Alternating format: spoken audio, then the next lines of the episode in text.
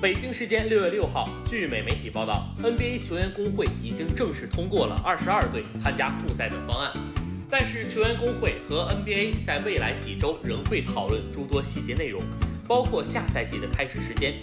NBA 球员工会通过二十二队的复赛方案，意味着本赛季 NBA 将正式回归。但是在未来几周内，NBA 和球员工会还继续讨论多个细节问题。球员工会的领导被告知，当 NBA 在奥兰多复赛之后，任何时间内复赛地点只能允许不超过一千六百个人，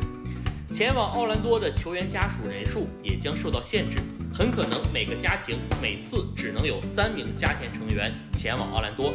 而且是在季后赛首轮结束之后。根据 NBA 的计划，二零二零至二一赛季的开始时间预计为十二月初。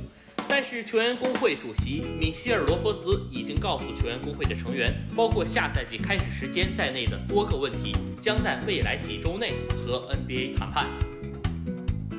如果下赛季 NBA 从十二月初开始，那将使 NBA 球员可以参加东京奥运会，从而在日程上不会和季后赛尾声、选秀大会以及自由球员市场发生冲突。